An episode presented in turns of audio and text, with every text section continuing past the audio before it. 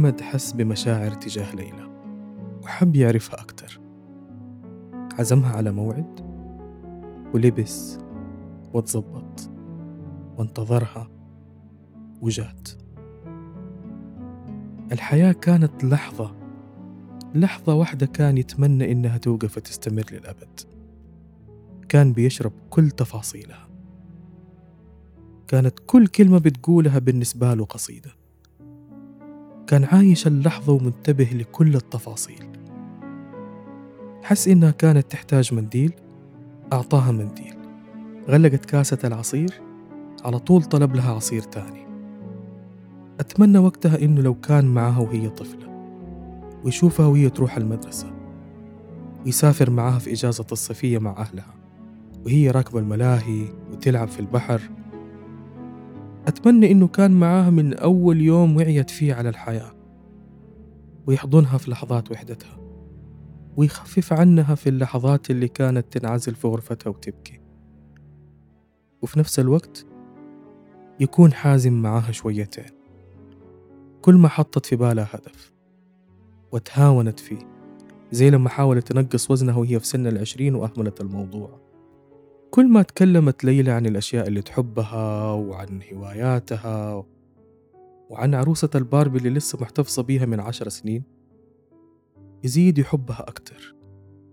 وكل ما تكلمت عن حاجات تضايقها أو حاجات هي شايفتها عيوب في نفسها كان يستغرب كيف هي شايفة عيوبها. هي حلوة كده بدون أي عيوب. لاحظ عندها تأتأة بسيطة في الكلام. وكانت تحاول تخفيها. وكان نفسه يقول لها إنه لغات الدنيا كلها تتمنى إنها تتعلمها عشان التأتأة اللذيذة اللي عندها. ولكن في وسط اللحظة الشاعرية دي أتكلم معاها بجدية وقال لها لازم تتقبلي إنه عندك تأتأة وإنك تشوفي لها حلول وأنا أساعدك وجنبك لكن لا تسمحي لها تعكر حياتك. ليلى كانت متفاجئة. كيف شخص شايفها كاملة رغم كل العيوب؟ لأنها ما تستاهل كل هذه الكمية من الحب. اكتشف أحمد إنه فعلا يحب ليلى. قولوا لي مين مننا يحب نفسه زي ما أحمد يحب ليلى؟ هذا أنا محمد وبودكاست ورقة بيضة.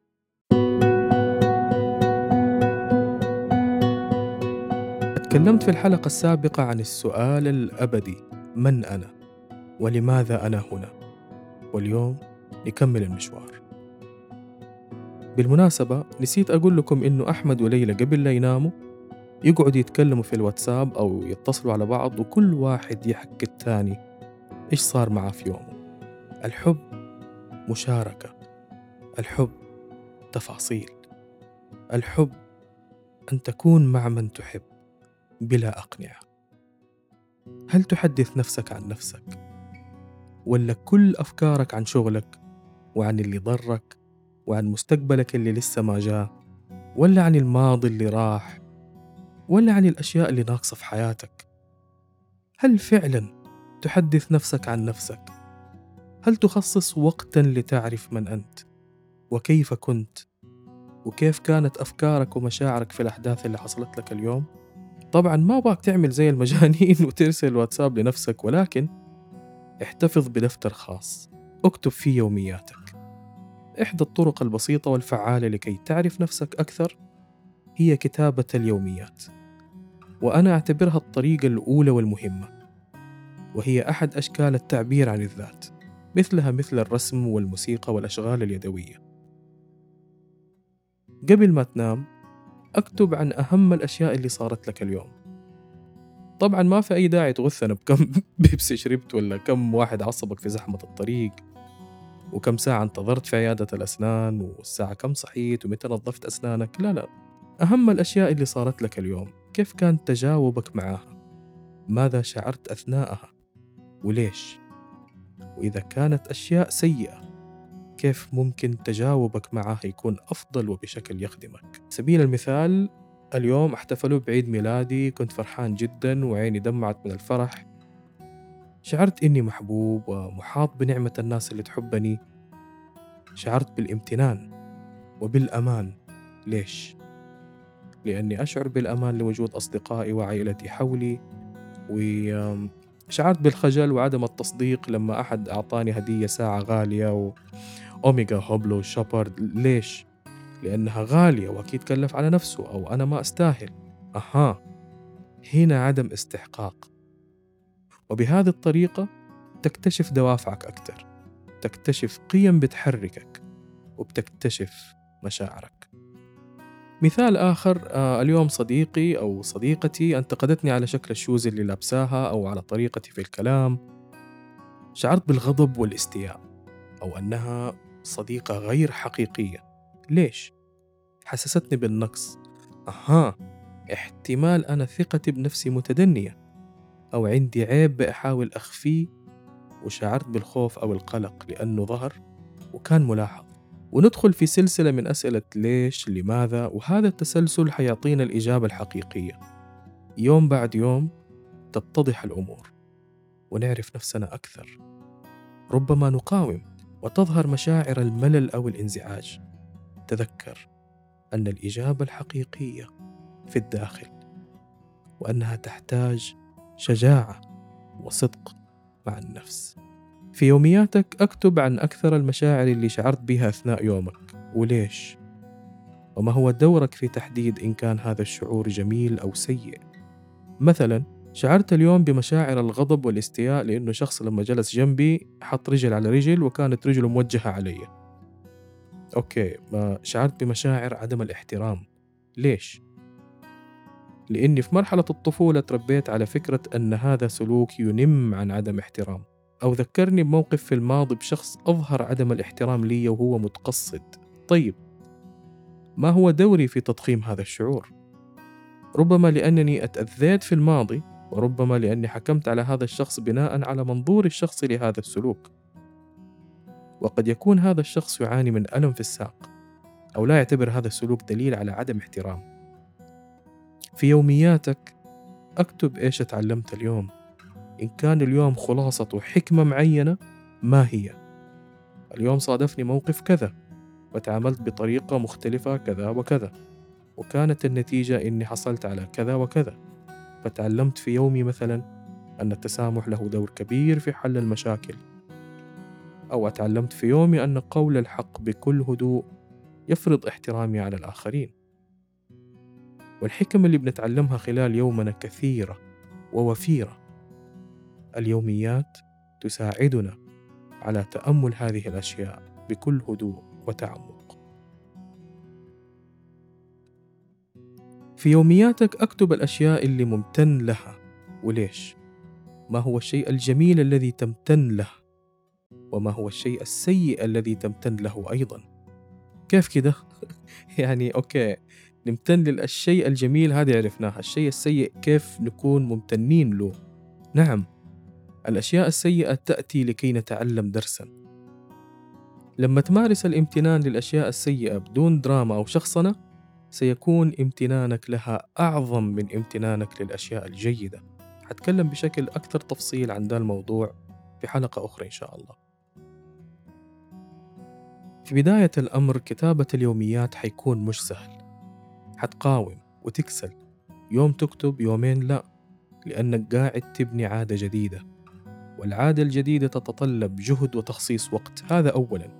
وثانيا لأنها تتطلب تأمل عميق مع النفس وصدق وثقة بينك وبين نفسك.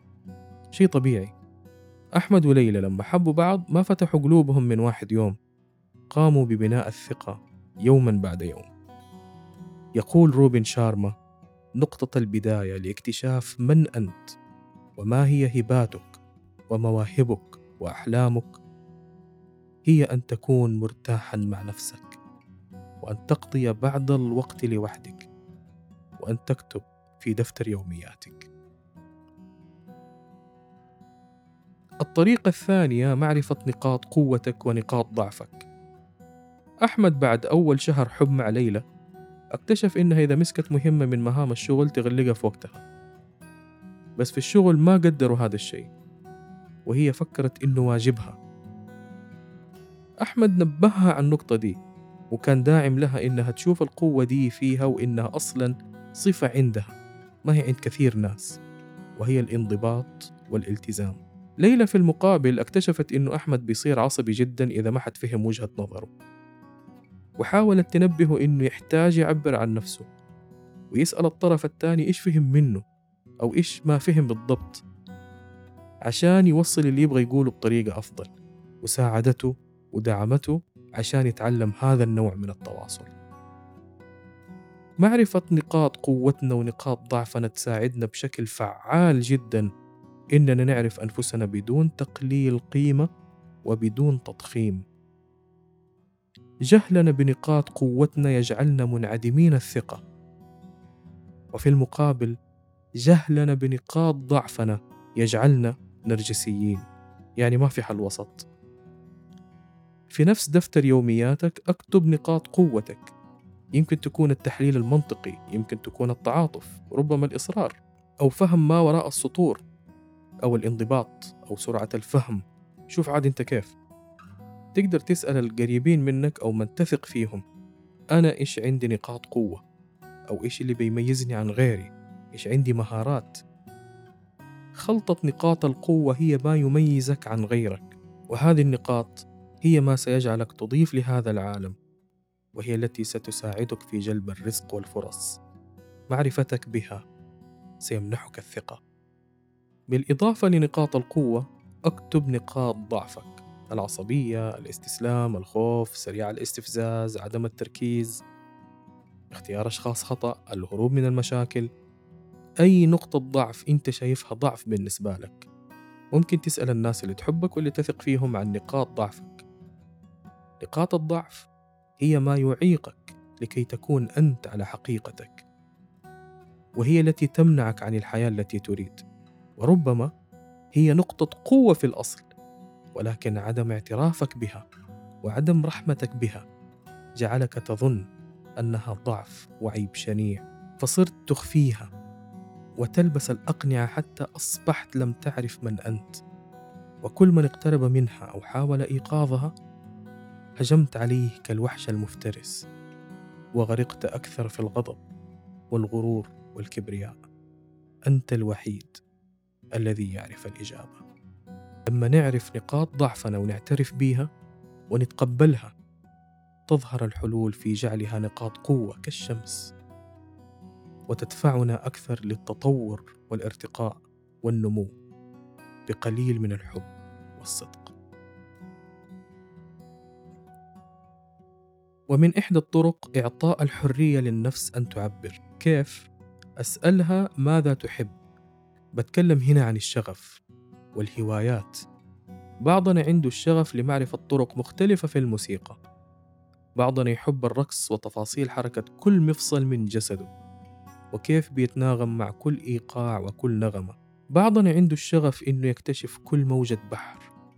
وكل كائن حي تحت البحر. في الشاطئ أو في أعماق المحيط. بعضنا عنده الشغف بتعقيدات الأجهزة التقنية، بعضنا عنده الشغف بقراءة الناس. ابحث عن شغفك. الشغف هو إعطاء الحرية للنفس لكي تعبر عن نفسها. ووراء كل شغف لغة تواصل بينك وبين نفسك. قيم مخفية. مسار حياة تحاول نفسك أن تخبرك عنه لكي تسلكها وتأخذ مكانك المناسب في رقعة اللعبة لعبة الحياة. أجلس مع نفسك واكتب ماذا يعجبك وماذا يستهويك حتى لو كان سخيف أو لا قيمة له في نظر الآخرين.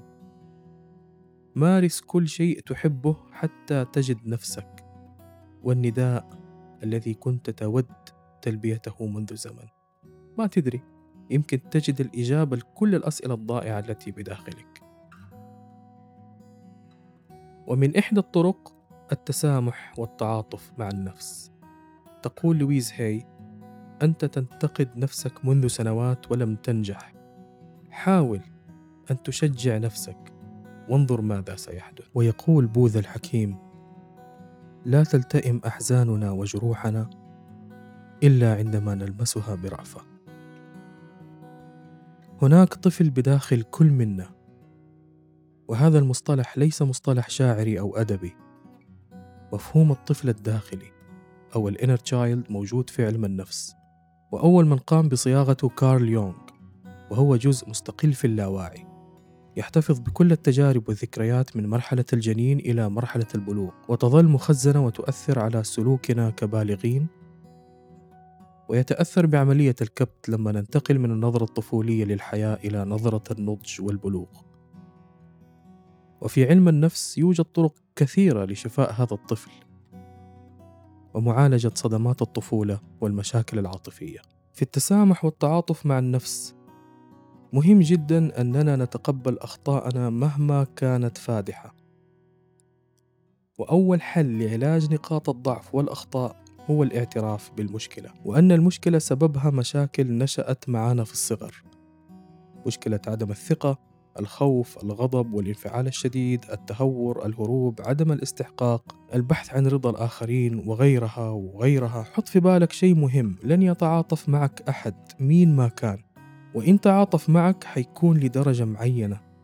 الوحيد اللي حيتعاطف معك ويسامحك هو أنت.